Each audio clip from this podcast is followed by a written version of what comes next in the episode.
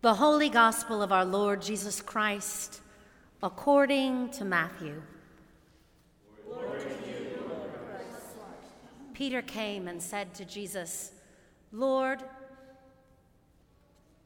Jesus said to the disciples, if another member of the church sins against you, go and point out the fault when the two of you are alone. If the member listens to you, you have regained that one. But if you are not listened to, take one or two others along with you, so that every word may be confirmed by the evidence of two or three witnesses. If the member refuses to listen to them, tell it to the church. And if the offender refuses to listen even to the church, let such a one be to you as a Gentile or a tax collector.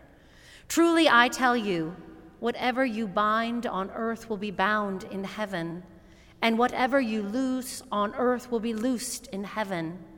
Again, truly I tell you, if two of you agree on earth about anything you ask, it will be done for you by my Father in heaven.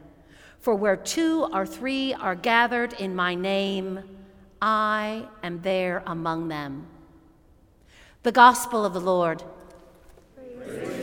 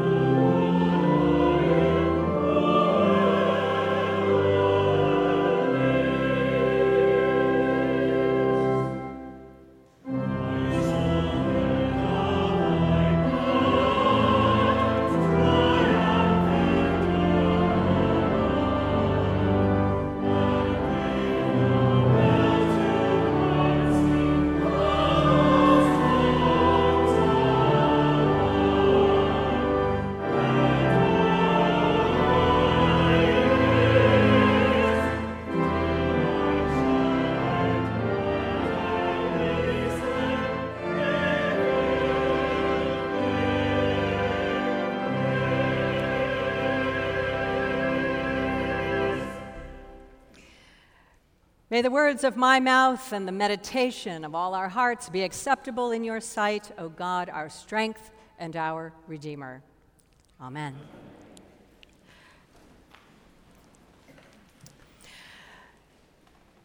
Dr. George Vaillant is a psychoanalyst and a research psychiatrist who has studied and written about the evolution of spirituality.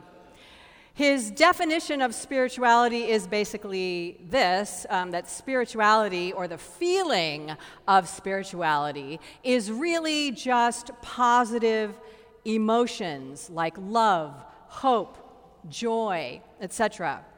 And that we are all biologically inclined for these positive emotions through the process of evolution.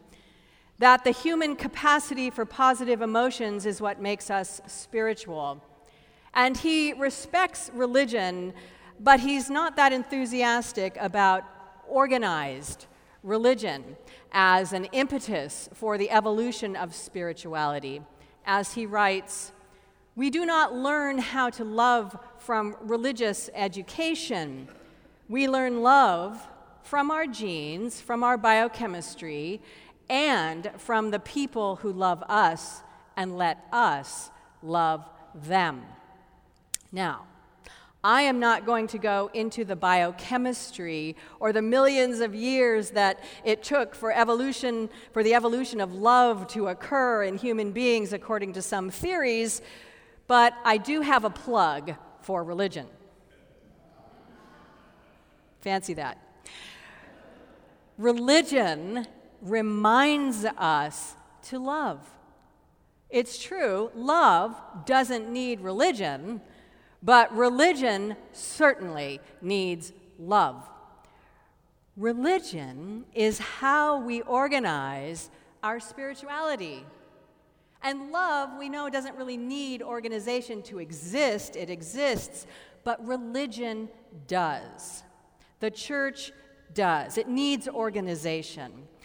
Religion gives us liturgy, that is what we do on Sunday here in our worship service, and ways of expression, prayers and doctrine and music, things to believe and put our trust in, and the ways and things of belief help us organize our spirituality. The fact that we are all children of God means we are all spiritual beings. And as spiritual beings, we do need some organization. We need a pathway. We need guardrails sometimes. And as I say, religion or our churches need love. Now, I'm going to sidetrack for a bit on the topic of organization and religion, because today is a special day. Today we have our choir back. Yes. And, you know, the choir and music uplifts our worship experience so much. And why do we have music in worship? It's not to entertain at all. Sometimes it is entertaining. But why does music enhance worship? The Gospels that we hear on Sunday are hard to understand. Scripture is complex. When we pray about the world and for people who are suffering, we sometimes have emotions that are complex. Silence can be complex because of what goes on in our heads. Our relationships with each other can be complex. The world is in disharmony as a rule. That's what it appears to be when we look at the news. Everything is chaos. There's chaos, there's stuff happening in our lives, and we bring it all to church. Music, however, even though music is complex, don't ask me to play the piano, but music is organized. It is precise. Music organizes the chaos of complexity. Music puts it all together. Music, as another scientist writes, offers a means of harmonizing the anxious, uncertain rhythms of human life with the more perfect rhythms of divine power and ultimate reality. Music helps us with our organization. We have music on in our cars when we are navigating, you know, the 134 and the 210. Teenagers wear earbuds all the time with music playing as they try to navigate the chaos of growing up. We crave some sort of order always to make sense of all the stimuli in the world. So that was just a little shout out to the benefits of music. But we're going to go now back to love. Love doesn't need organization, but our spirituality does. And religion organizes this, and our church is here to remind us about what Jesus teaches. Jesus tells us to be organized in our ways of being by calling us to a new way of being. Paul, in essence, tells us the same thing. You'll notice that there's a little bit of difference here from that reading in Exodus that we heard. And even our psalm, even though it was beautifully chanted and sung, sounded a little vengeful. In Romans and in the gospel today, it kind of takes a different turn. It's looking at a new way of being in the world. And Paul, he's not so much interested in our emotions or our feelings in this letter to the Romans today when he talks about love. He is talking about the actions we take or we don't take. And then he goes into the 10, that's why he goes into the 10 commandments, and he lists a few of them. You know, you shouldn't do this, you shouldn't murder, you shouldn't do this. And then basically he sums it up, and the laws of the 10 commandments are kind of summed up with love your neighbor as yourself. And by neighbor, he means everyone, and not just those who live in your neighborhood and those who look like you or those who speak like you. So Jesus said that loving God and neighbor is the ultimate fulfillment. We've heard that over and over again in other gospel readings. So that's what Paul is doing. He's taking these laws and he's boiling it down into love your neighbor. That's what you need to do. So then we have the gospel today that tells us how to reconcile a bad relationship. And it says, if one member of the church hurts you, go and have a conversation between the two of you. And this process involves listening. The person who has wronged you is supposed to listen to you, not out of obligation, but to truly hear what you are saying. To truly hear someone is to have compassion for them and to sit with them in their suffering. That's what it means to truly listen to somebody. But if this doesn't happen, then you are to bring in a few other people who can maybe help as moderators or something like that. And if that doesn't work, then maybe you have to bring it to the wider organized group. Now, when you read this, it's a little disconcerting because at first it looks like we're supposed to get up here in this pulpit and publicly shame the offender in front of everybody. Don't worry, I'm not going to do that today. I'll take you aside if we've got a problem. But that's not what this passage is all about.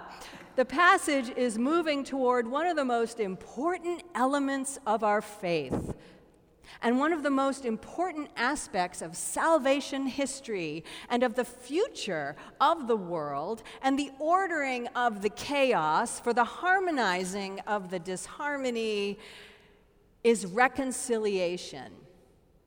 It's not about making the other person believe everything you believe. You're not going to sit down with someone and say, okay, we're not going to be reconciled until you believe everything I believe. But reconciliation involves the meeting between repentance and forgiveness, putting things back to the right. The listening of the wrong, the change of heart, and the forgiveness that is offered because of the change of heart. And we make the attempt to renew the relationship that has been harmed, according to Desmond Tutu, which then becomes not a carbon copy of how that relationship was before, but a relationship that is something new.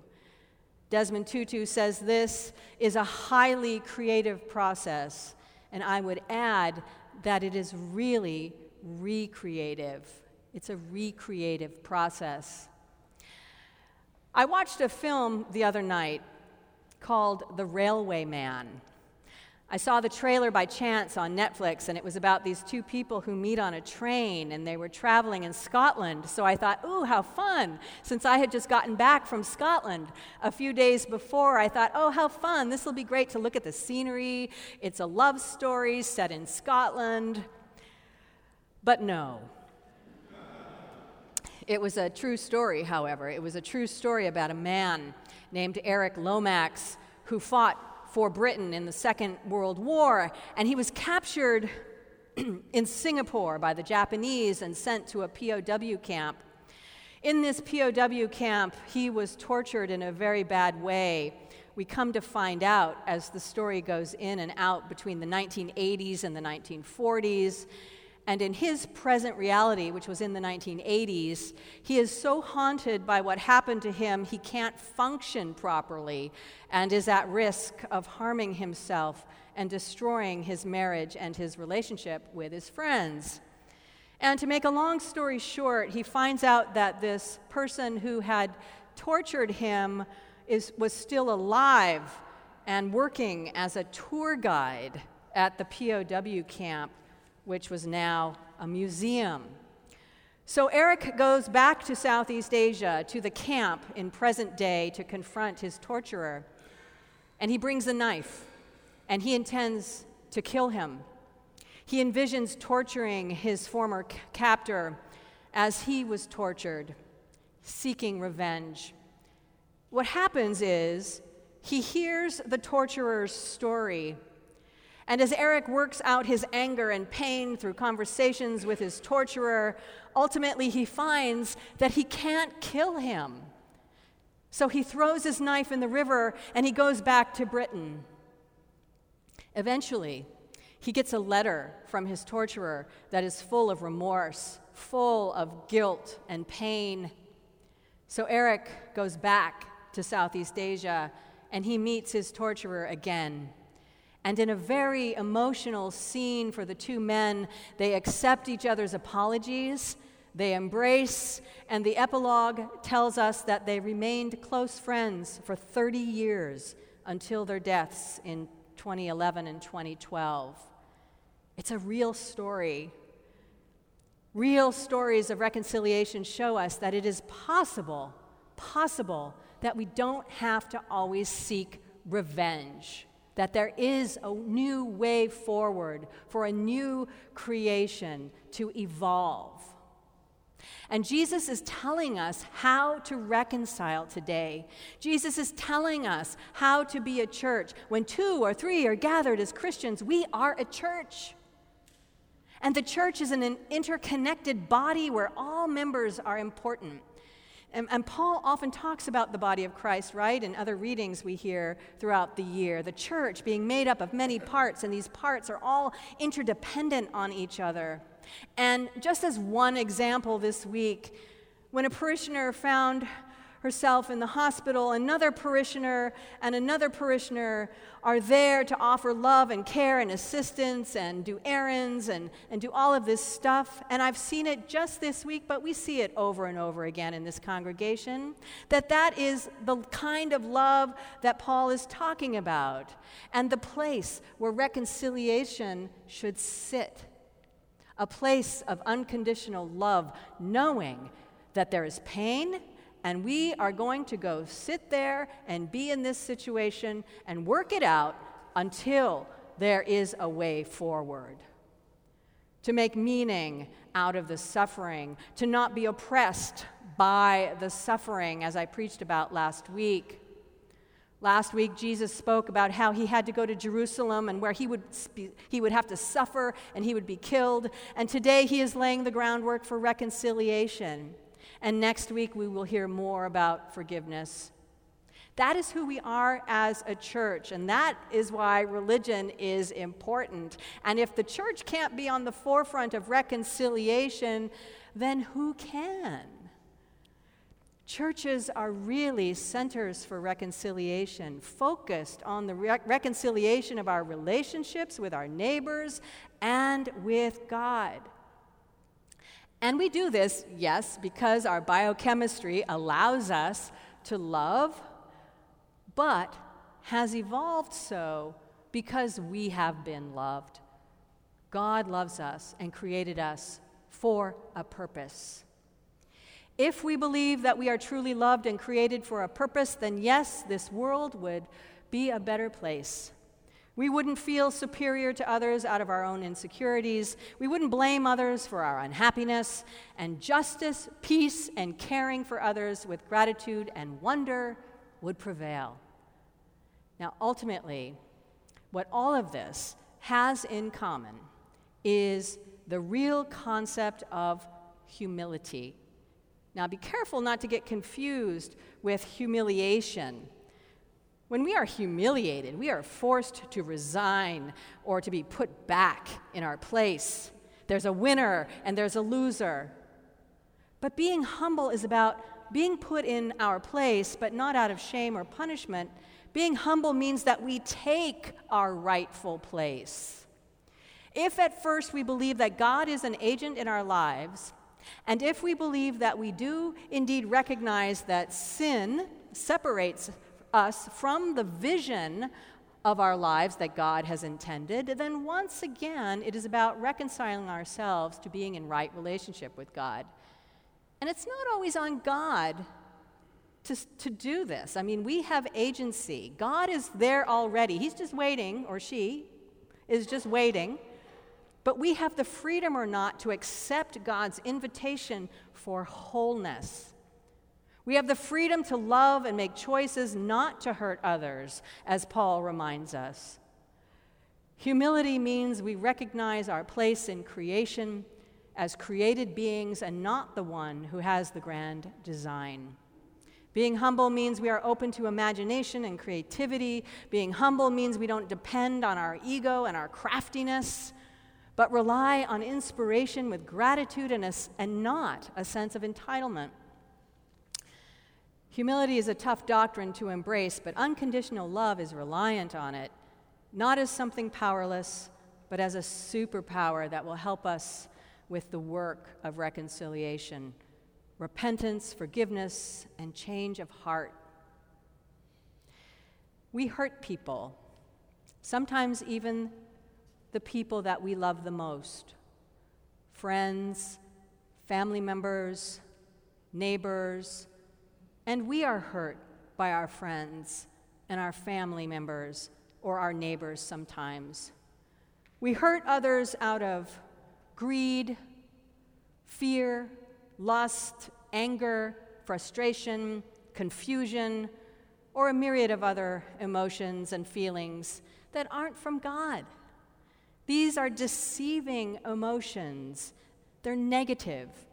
And if the psychoanalyst I quoted at the beginning is right, and we are hardwired for positive emotions like love, hope, joy, and the like, then we can be glad and rejoice in this. But it's not just biochemistry. God is in the mix.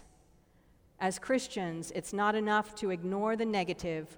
We have to go through the journey of reconciliation with God in the midst and restore the feelings, the negativity, the brokenness, so that we are in right relationship in some sort of new creation. And there are steps to get there. Paul tells us to put on the armor of light so that we can act appropriately. So I imagine standing in front of a mirror in the morning and putting on that imaginary armor of light. What does that mean? Jesus tells us to reconcile, and both require a trust in God who created the light and who gave us the capacity to love. So don't live with the weight of unreconciled relationships keeping you down.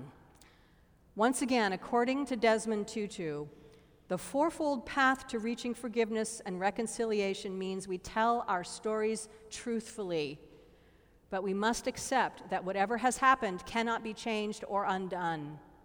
Name the hurt by accepting our own vulnerability in all humility. Recognize that forgiveness is a choice. And while the preference is always to renew that relationship, unless there is a question of safety, there is also validity in releasing that relationship as an option. Remember, Jesus said, if another member of the church sins against you, go and point out the fault when the two of you are alone. If the member listens to you, you have regained that one. And the key word is listen. Don't just point your finger at each other. Listen with compassion and an open mind, not with a counter-argument in mind. And if you take one thing away from this sermon, which talked about a lot of things today, I admit it, take away the directive to listen. Listen in all humility to begin the process of putting things back in order and back into harmony. Amen.